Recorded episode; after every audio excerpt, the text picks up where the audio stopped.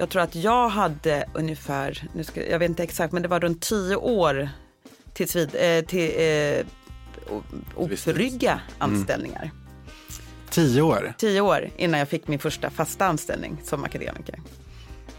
Tio år, okej. Okay. Ja, absolut. och jag tror ändå att det var rätt så kort tid om jag ska vara ärlig.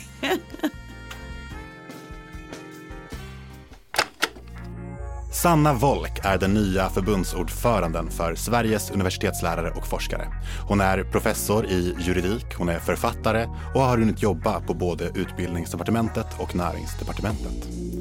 Förra året så lämnade hon akademin för att jobba på advokatbyrå och till universitetsläraren sa hon att det bland annat var på grund av försämrade villkor i branschen.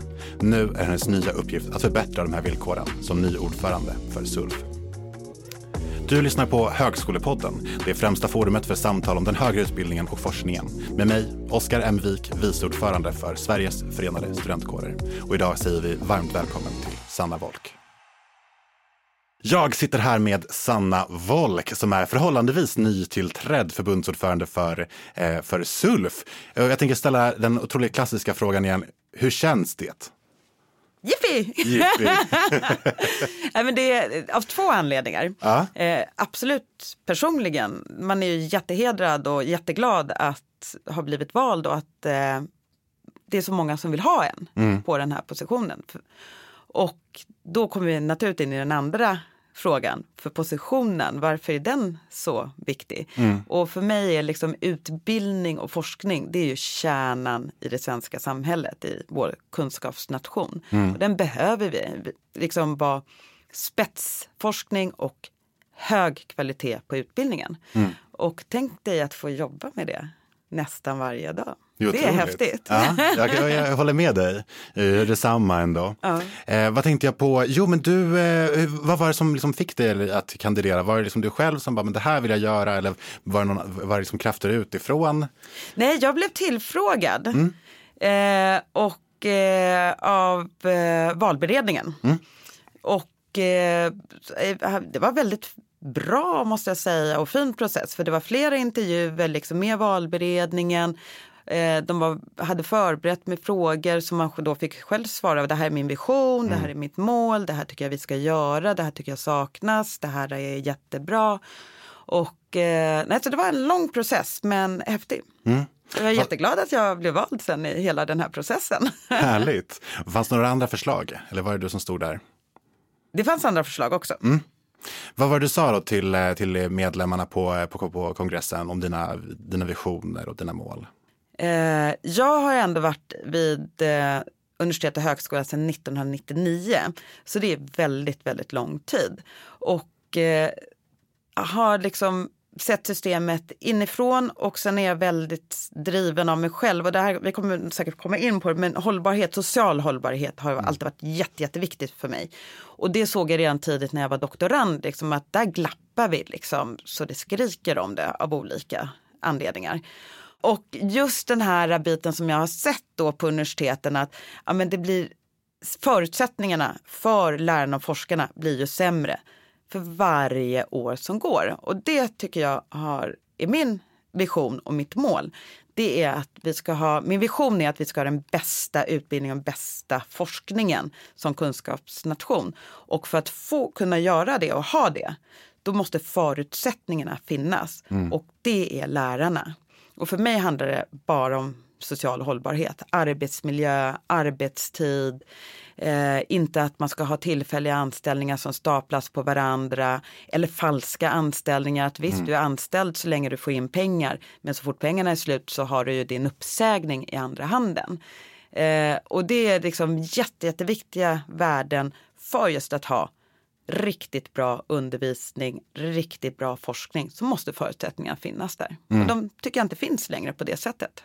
Vilken av de här tycker du är liksom den viktigaste frågan som SULF driver just nu?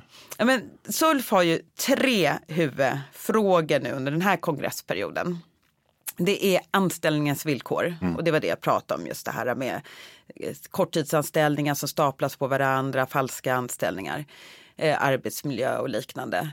Eh, forskningens förutsättningar, alltså hur får man in forskningspengarna och då kommer vi också in på alla de här eh, anställningar och liknande. Mm. Och sen så kommer anställningens villkor och då kommer vi tillbaka. Så de tre olika frågor som alla hänger ihop. Och förutsättningar för att man ska ha, om de här klickar, då har vi förutsättningarna också för grym utbildning och grym forskning i Sverige. Mm. Och ni har ju, eller du ska säga, har ju liksom 22 000 eh, medlemmar i, i ryggen nu eh, framöver. Hur, eh, vad kommer du göra för att förvalta liksom deras, deras förtroende och kommer det hända någonting med, med SULF? Eller förvaltning eller ser vi en ny expansiv fas? Ja, ja det, för mig är det väldigt, väldigt viktigt och det är också en av anledningarna att jag blev vald som jag förstått det det är att SULF är ett otroligt viktigt förbund. Mm. Men det är ett väldigt, väldigt anonymt förbund. Och eh, min bestämda uppfattning är att vi måste bli kända av befolkningen. För det är faktiskt befolkningen som skickar sina barn och ungdomar till universitet och högskola. Mm. Och det är ju vi som forskare och lärare som ska ta hand om dem. Eh, så det, det måste finnas en förståelse i, hos allmänheten vad vi faktiskt gör för Sverige. Mm. Ett sulf bland folket helt enkelt. Ja. Jag gillar det. Ja. Härligt.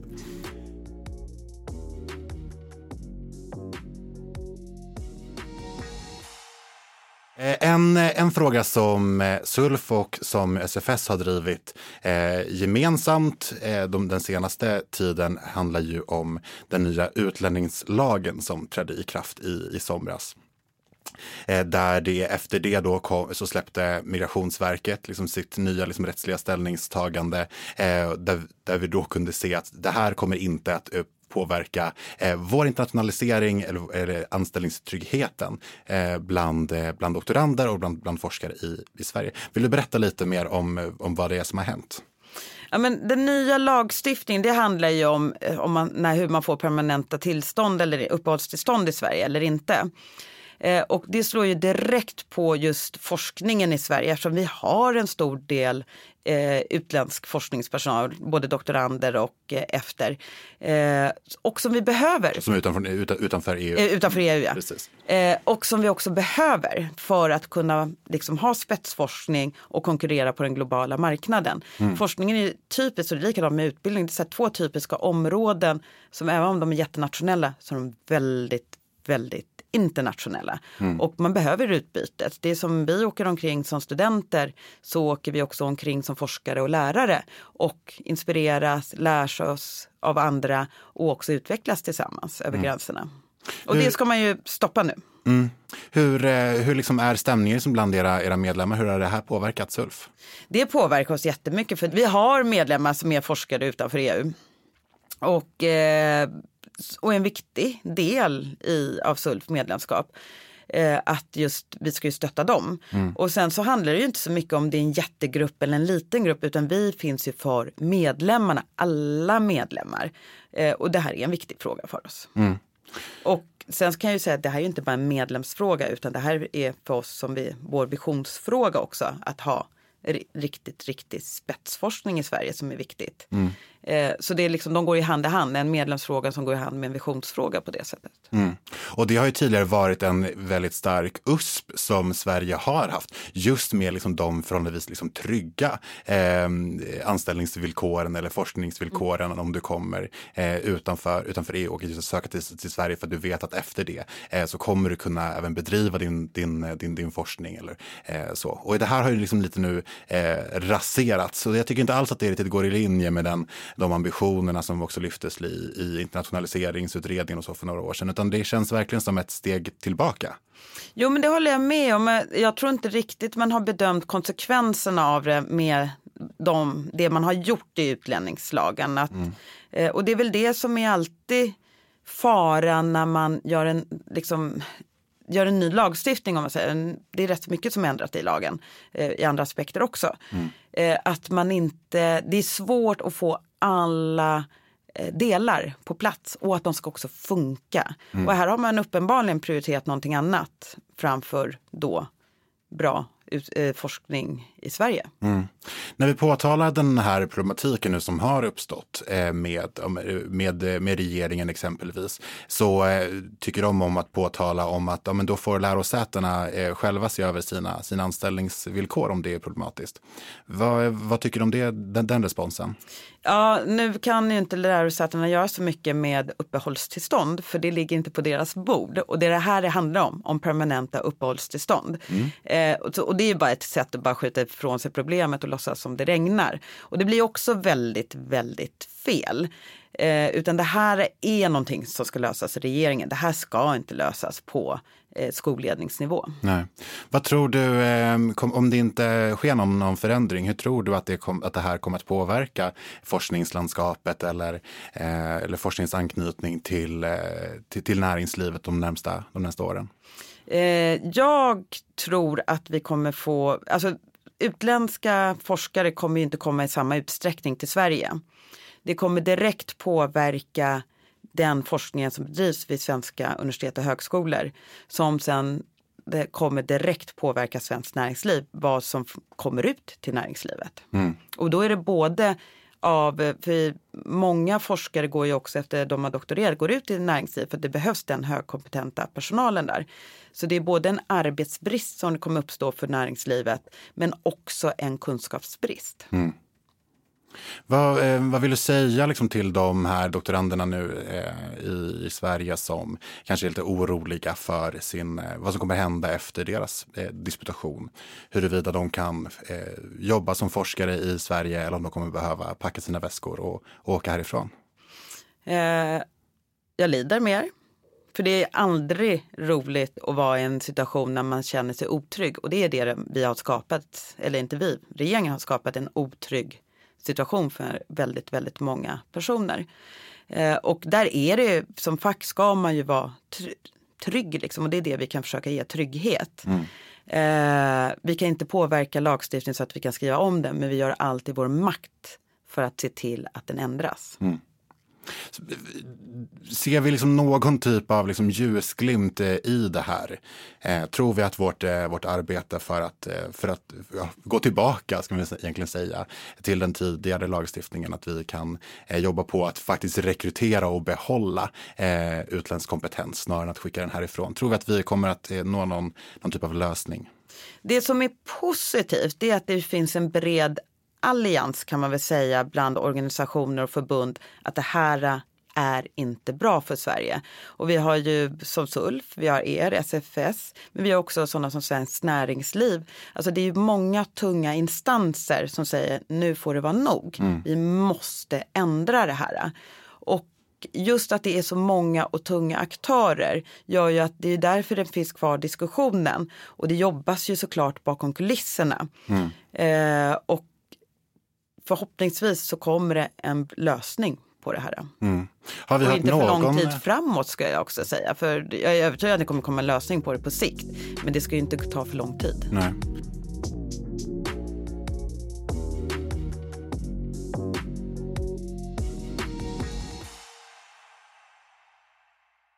Men jag tänker att vi ska hoppa eh, hoppa vidare till en eh, annan viktig fråga som du nämnde också i, i inledningen som mycket kanske är grunden till ditt eh, engagemang och det handlar ju om, om anställningsformerna eh, inom den högre eh, utbildningen. Och 2021 så släppte ni en rapport som heter I skuggan av osäkerheten. Vill du berätta lite om den?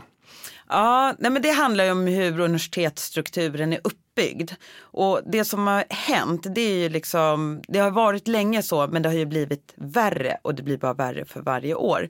Det är ju att vi har alla de här eh, först tillfälliga anställningarna. Att man hoppar emellan högskolelagen och eh, LAS, lagen om anställningsskydd. Eh, och dribblas omkring.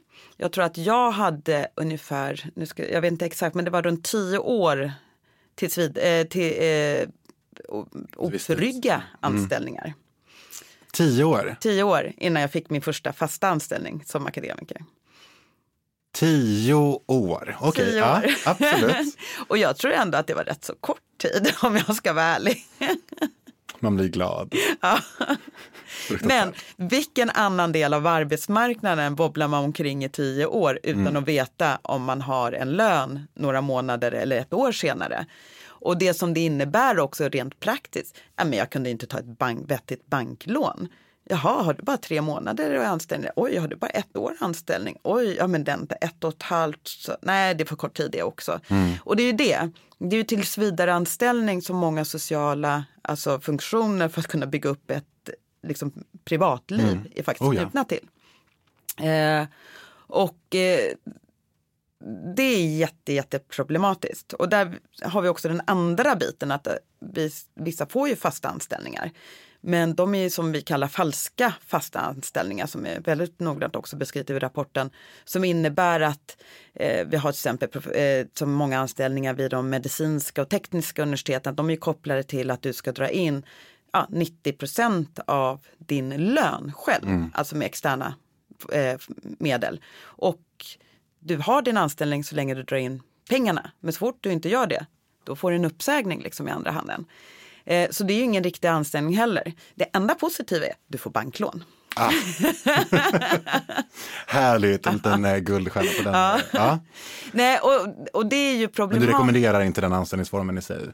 Nej, absolut inte. Av enda anledningen jag rekommenderar det är om du behöver ta ett huslån. Ja, så ta den, ta mm. huslånet för det är ingen på banken kollar sen när du inte har en anställning mm. längre. men, eh, nej, men det som jag ser den konsekvensen eller effekten av det här det är ju det som ändå Eh, förutom att vi har väldigt många otry liksom, otrygga människor i akademin. Mm. Men den otryggheten det slår ju också direkt på den utbildning och forskning vi får ut. För att om vi säger till exempel den här falska anställningen, om du är beroende av att dra in 90% forskningsmedel. Ja, vad är det du söker för forskningspengar? Det är de enkla, mm. alltså enkla forskningsfrågorna. Wow, AI i ropet. Då söker jag bara AI-pengar. Alltså, och då, det är inte så liksom banbrytande forskning kommer till. Utan det är inte för att det är något som är trendigt nu så, eller någonting som är PK nu utan det är att man sitter där och stöter och blöter med varandra och det är höga och låga tankar och ur det springer något och man vet ju aldrig var det kommer ifrån. Så vi behöver ju bredden. Mm. Men nu gör man ju allting för att få smalhet. Mm. Och så slår det också direkt på eh, utbildningen, eh, utbildningskvaliteten det som har hänt med utbildningen, och det här kommer ju från universitetsledningarna som har hänt de senaste, ja det är rätt så lång tid men det blir bara värre och värre, det är att vi har en standardiserad utbildning. Det, är liksom, det ska mainstreamas, mainformas, allting ska in i samma passform. Och då tar man ju bort alla de här experimentella eller rebelliska pedagogiska inslagen som också för både lärarna och studenterna framåt, liksom det fria tänkandet och allting där. Allt mm. sånt där håller ju på att suddas ut. Och har du bara en, en, en, en eh, tillfällig anställning, då anpassar du det. Då ifrågasätter du inte. Du säger ju inte emot för du vill ha ytterligare ett år senare eller du vill ha ett halvår senare. Eh, och då gör det liksom att man får ju en, liksom, en vi kastar ut klonade studenter som har mainstreamad kunskap och tankeverksamhet av då förtryckta anställda. För det är ju det det handlar om, det är lite kommunistiskt nästan. Allting ska paketeras, mm. mainstreamas, standardiseras, klonas. Men den fria tanken, den fria akademin, den fria utbildningen, eh, det är ju den som gör att vi faktiskt är en kunskapsnation. Mm. Hur tänker du att det påverkar eh, alltså arbetsmiljön i sig, alltså snarare kanske arbetskulturen? Eh, att våga liksom säga ifrån liksom bland, eh, bland sina kollegor på institutionen och så om, om du vet liksom att min anställning kan sluta om, om, om två månader. Om jag inte jag, tror, jag tror inte många har modet att ifrågasätta eh, jag tror att många har viljan. Mm. Men det är en annan sak att ha modet. Och här menar jag inte modet att man är modig utan här är snarare att man har modet att tänka att ja, jag tar nog den här fighten även om mm. jag blir av med jobbet. Mm. Att, vara, liksom, att vara bekväm med att vara obekväm. Och det är ju inte så man ska ha det på jobbet. Inte riktigt va? Det är, liksom, det är lite trist. Mm. Det är mm. en sak om man är liksom en revolutionär ute på slagfältet. Mm. Men inte i det dagliga jobbet. Så ska det ju inte vara. Nej. Det är trist. Men det är så det är tyvärr. Så är det ju verkligen. Eh, och jag, eh, jag ser det verkligen eh, framför mig liksom, i, olika, i olika scenarion. Och, eh, tänker du att så här, varför vi inte kommer så långt hela tiden med att prata om eh, eller komma fram till lösningar om arbetsmiljöproblem eller så inom, inom den högre utbildningen. Tror att det här kan spela, spela mycket eh, till det här också. Vi pratar mycket nu om, eller vi har sett eh, de senaste åren ut efter, efter metoo och de upprop som har gjort liksom, inom, inom akademin. Där handlar det mycket om, liksom, om det manliga ledarskapet som är rätt eh, förlegat inom, inom akademin. Eh, och liksom den här ja, ryggdunkningskulturen. Eh, att liksom, varför, eh, eller tror att, vi, att, det, att de här delarna, just själva anställningstryggheten, är liksom anledningar till varför vi inte eh, kommer så mycket längre än vad vi kanske borde? Eh, jag tror det finns väl flera olika lager just där. Och här tyckte jag egentligen det var två frågor du pekade på. Mm. Den ena var ju den här jämställdhetsfrågan. Och den har inte så mycket att göra med anställningsformerna utan tycker jag personligen, en viss del absolut. Mm. Eh, den, men den har ju mer, den är en del av det. Men det som de här otrygga anställningarna gör eh, direkt, det är ju att man anpassar sig. Mm. Man sticker inte ut. Eh, man är inte den färgglada klicken som eh, gör en förändring. Mm. Utan man blir den här gråa pricken som ställer sig bredvid den andra gråa pricken och sen levererar man. Det är kreativiteten dödas. Mm. Liksom. Och det är de som kanske som besitter kreativiteten, det är de som, det är de som lämnar. Ja, mm. och gör någonting annat istället. Mm. Vad borde, eller, vad borde lärosätena göra då? Eller är det några andra direktiv som behöver komma utifrån? Är det en resursfråga? Är det, eh... Nej men så här, det kom ju en förändring och den här tycker jag är lite intressant. Det var ju den här TAM-professurerna som kom 95. Då skulle man ju ta bort de sittande stolarna och då skulle man liksom, det är en anställningsform som professor. Och en anledning var just för att öka jämställdheten. Mm. Och det kom ju utifrån den regleringen. Eh, effekten blev ju istället att man tweakade om det in, inifrån. Så helt plötsligt börjar kraven, när det blir för många kvinnor så börjar man höja kraven. Att eh, om vi tar till exempel mitt eh, gebit då, som är juridik. Vi har nästan aldrig doktorander. Eh, för det är typ fyra per institution, alltså mm. vi har sju stycken juridiska institutioner i Sverige. Så det är fyra doktorander kanske per år man tar in. Så det säger sig rätt såklart att du blir inte professor för att du har doktorander i juridik. Eh, men ändå helt plötsligt efter ett, ja, 10 15 år så kommer man på, men vänta nu är det lite väl många kvinnor som söker på, nu kan jag inte säga tydligt att de sa kvinnor, men det var det som var, man såg i pipeline. Mm. Då helt plötsligt skulle man ha doktorander som är krav för att bli professor. Och sen så då när man tittar på då som vilka som blir professorer som man vet inte är doktorander och vilka som inte blir det eller inte söker, för det kan också vara det här att man inte söker för att man vill få uppfylla kraven. Då står det för de manliga står det att Ja, och sen är doktorander ett krav, men vi har inte det som tradition. Mm. Så för därför eh, menar jag att den här personen är professorkompetent. Eh, men det ser man ju inte på kvinnliga när de har blivit professor, utan de har verkligen sett till att ha en doktorand. Mm. Och det är liksom någonting som stoppar då, liksom, så det är fortfarande att det blir fler män, män kvinnor. Mm. Jag tror att vi är 30-70 ungefär på universiteten, kvinnliga män, kvinnor och män, när det gäller professorer. Vad sa du, 70? 70 män, 30 kvinnor procent. Mm. 2022. Skrämmande. Hur var det eh, bara för några år sedan? För det känns som att det ändå har balanserats lite grann. Det går i snigelfart. Snigelfart, okej. Okay. Eh, jag hade hoppats på något lite positivt. Nej, nej, nej. nej. Snigel. nej. Eller så här är det väl en bedömningsfråga det. Men för mig är det snigelfart. För 20 år, eller för 10 år sedan eh, var det 25-75 sån snabb takt är det inte. Den var jättelångsam. Ja, det så snigelfart är det. Mm. Men det kanske finns snabba sniglar. eh, då vill jag inte ha, eller då vill jag ha ännu snabbare sniglar ska jag nog vilja, ja. vilja påstå. Vad finns det för nytt då som vi, något nytt tag eller är det bara, eller vad ska vi göra för att liksom knäcka eh, det här? Och nu är ju inte själva liksom o, eh, ojämställdheten inom högre utbildning, eller jag ska säga jämställdhet är ju inte Eh, eller vi är inte fria från det, utan vi påverkas ju av liksom, normer precis som hela övriga samhället. Så i vissa fall så går, går det såklart att i, med särskilda satsningar liksom inte bara isolera en viss problematik till högskolor och universitet. Men finns det någonting ändå här som vi ser att men här, menar, det är ju ändå en väldigt, vi ser ju en tydlig ojämställdhet på väldigt många olika eh, aspekter just inom, inom akademin. Mm. Har vi liksom någon, eh, som, någon som inte är en quick fix, vad, vad, vad borde vi göra?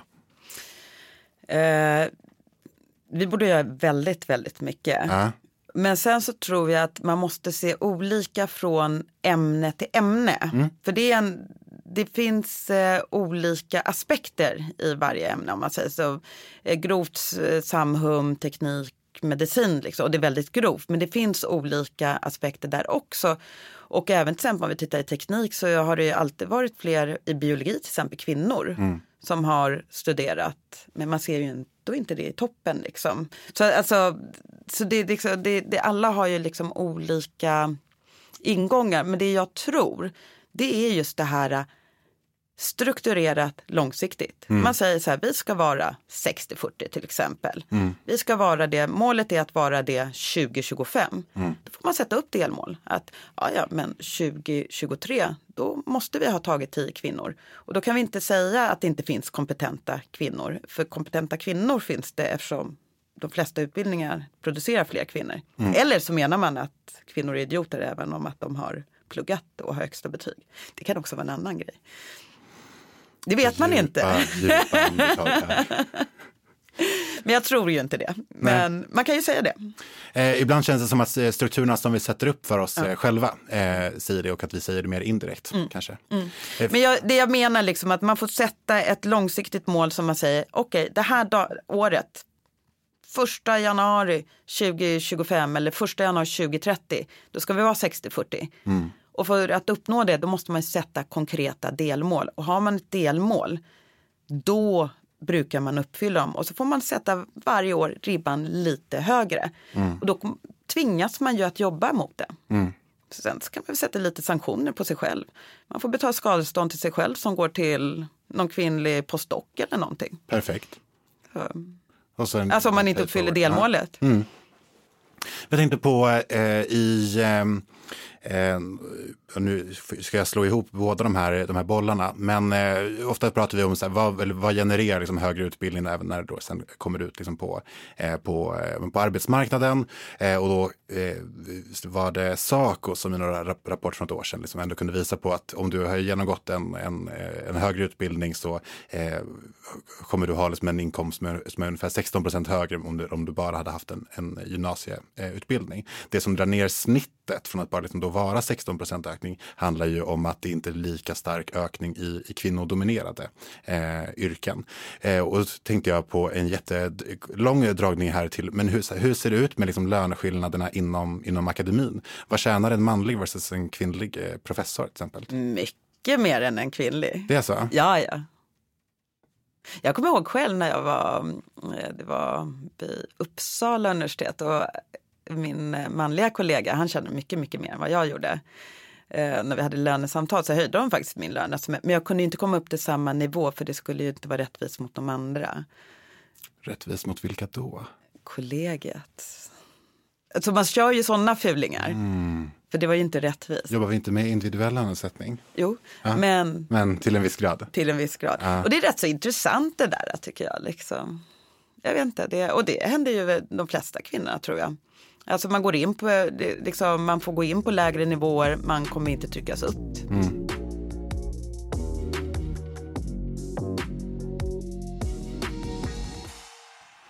Hur kommer du och Sulf nu eh, jobba eh, framöver för att, liksom, för att jobba för en mer inkluderande och trygg, trygg akademi?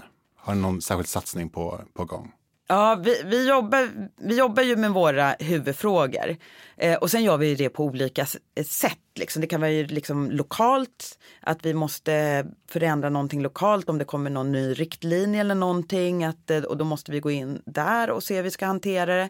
Men det är också eh, opinionsbildande för att liksom förstå, som du sa, liksom, utbildning för folket, liksom, forskning mm. för folket, att de måste förstå vad vi skickar våra ungdomar till men samtidigt också nästa sida vad vi matar ut för näringslivet. Så det är, liksom, det är olika delar vi jobbar med. Mm. Eh, och för med allting med gemensamma målet just att lärare och forskare ska få rätt förutsättningar att bedriva det de gör på universitet och högskola. Att undervisa och forska.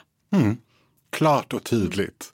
Eh, jag tänkte att vi hoppar vidare, men vi sam, eh, stannar i samma eh, utbildning och forskning för, för folket. Mm. Och så tänkte jag att vi ska prata lite om breddad rekrytering. Och du har ju grundat, eller varit med och grundat kanske, den här organisationen NU, Nolla utanförskapet. Vad, vad är det för organisation? Ja, Nolla utanförskapet, jag startade den för fem år sedan. Och det handlar också, det är att det är utbildning i fokus, att skapa nätverk och arbetsrelaterade eh, kontakter för ungdomar i utanförskap. Mm. Och då gör vi det genom utbildning. Och det här är någonting som vi gör tillsammans med eh, näringslivet. Det är ett liksom jättenära samarbete med näringslivet. Och eh, jag var, när jag startade det här så var jag mycket på läxhjälpen i Rinkeby. Mm. Röda Korset har en jättefin läxhjälp där. Men det var ju på mina egna villkor. Jag åker ju dit när jag orkar. Eller vill, eller hinner. Eh, det var liksom ingen långsiktig, ingen kontinuitet. Eh, samtidigt som när jag åkte dit så var det ju inte samma elever som jag träffade utan det var nytt hela tiden. Och då var det inte heller någon långsiktighet och kontinuitet. Mm. Och jag tror att har man det tufft runt omkring sig, det kanske är miljön man växer upp i eller det, och det kan vara ett område men det kan också vara inom familjen. Eh, man kanske har eh, språksvårigheter, alltså inte själv som ungdom men man har det hemma så man får inte det stöd man behöver i skolan och liknande. Mm. Att visst, jag kan hjälpa kort så men jag tror inte det som gör att vi får ut eh, potentialen hos de här ungdomarna. Så, och det här är för mig mycket en kompetensfråga. Vi håller på att wastea alltså generation efter generation av väldigt, väldigt duktiga människor.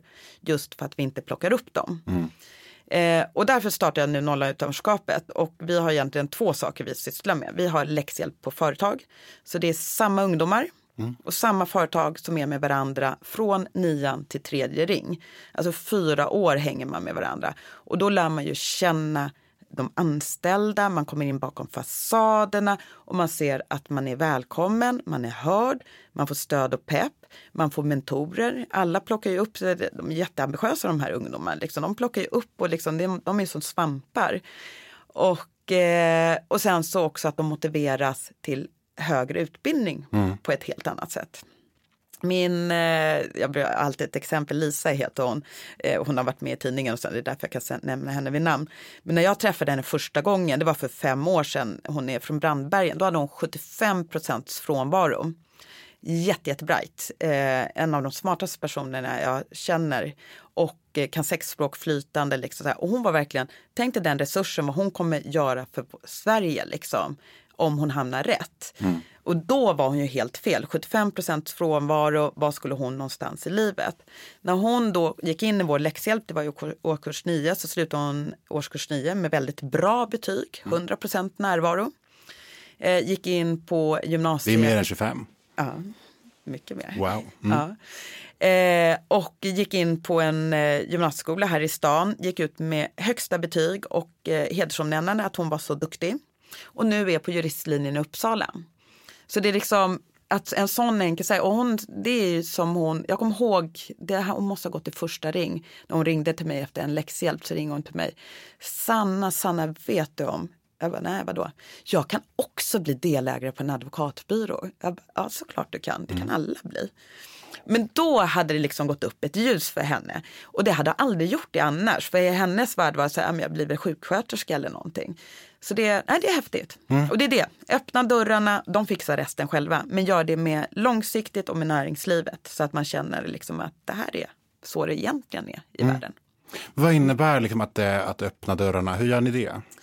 det är att eh, få in dem bakom fasaderna och att de känner sig välkomna. Tänk dig liksom själv när man går så här på gatorna och du kommer från en miljö där du aldrig kommer in på ett stort företag. Du har aldrig sett en arbetsplats med hundra anställda till exempel. Du vet inte hur det fungerar. Och det ser ju jättefancy ut. Tänk dig alla de här glittrande liksom fasaderna, de stora skyltarna och, och sen så när du kommer in och sätter dig och läser läxor med någon som är delägare eller eh, jobbar i ekonomi eller administration. Och sen så sitter ni och pratar där. Bara, Jaha, har du också liksom, du har likadana problem som jag. Du tycker också mm. det här är svårt. Det var inte bara jag som inte förstår det här. Och, liksom, och inse att ja, men det här är normalt. Och inte att det blir den här klyftan mellan dem och vi om man säger så. Eh, så det, för mig handlar det mycket om att jämna ut spelplanen egentligen. Har du något liksom, eh, om man ska säga tips eller så, men för eh, det här är ju uppenbarligen en väldigt stor hjärtefråga för, eh, för dig. Det kanske finns eh, fler, vi vet att det finns fler andra som vill jobba med den här typen av, eh, av frågor. Liksom att, men att eh, sparka ner, ner dörrar, öppna fönster, riva broar eh, och bredda eh, rekryteringen, se människors potential på ett helt annat sätt än vad, vad samhället kanske gör i, i, i många fall. Vad, vad ska man göra? Hur börjar, börjar vi liksom engagera oss i de här frågorna? Eh, I och med att vi nu verkar på universitet och högskoleområdet så tycker jag vi bara ska titta vad finns på universiteten och högskolorna och se vad vi kan göra där. Och där är just det här små praktiska saker, det är det som behövs. Inte, inte de här stora orden, för det gör ingen förändring, stora ord. Men just, ja men vad kan jag göra? Liksom, vem har jag som kollega? Vem har jag i klassrummet? Hur kan jag synliggöra? Vad kan jag liksom lyfta eller inte och sånt där. Och det är de sakerna som också gör förändring. Det är de små sakerna, de små praktiska liksom. Att nej men här har du nyckel, gör så här så kommer du faktiskt fixa det här. Och eh, att man inte alla ska behöva liksom hitta, för det är det som, jag är lite emot det här att man alla ska försöka hitta samma nycklar på sina egna sätt. Har du en bra nyckel, att ja, men, gör så här så blir det enklare. Ja, men ge den. Då får vi mer inkludering.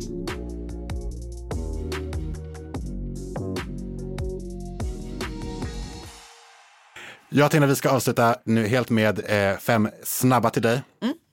Eh, du får eh, eh, utveckla någonting lite kort om du, om du vill, annars är det Kompakt Kon- tystnad. Precis, exakt. Eh, konceptet är snabba svar. Och jag tänker börja enkelt. Om det är eh, choklad eller lakrits. Choklad. Fler eller färre universitet? Den där tycker jag är lite svår. Alltså jag har funderat på den och jag, jag kan faktiskt inte ställa ner foten där. För det finns liksom från både för och emot på båda grejerna. Så pass. Pass. Eh, Netflix eller SVT Play? Jag har ju, tittar ju inte så mycket. Marvel, så är Netflix. Marvel och Disney Plus kanske då. Eh, Det vil- har jag inte. det får du skaffa, herregud. Eh, vilken högskolepolitisk utredning hade du velat plocka upp från byrålådan? Ingen.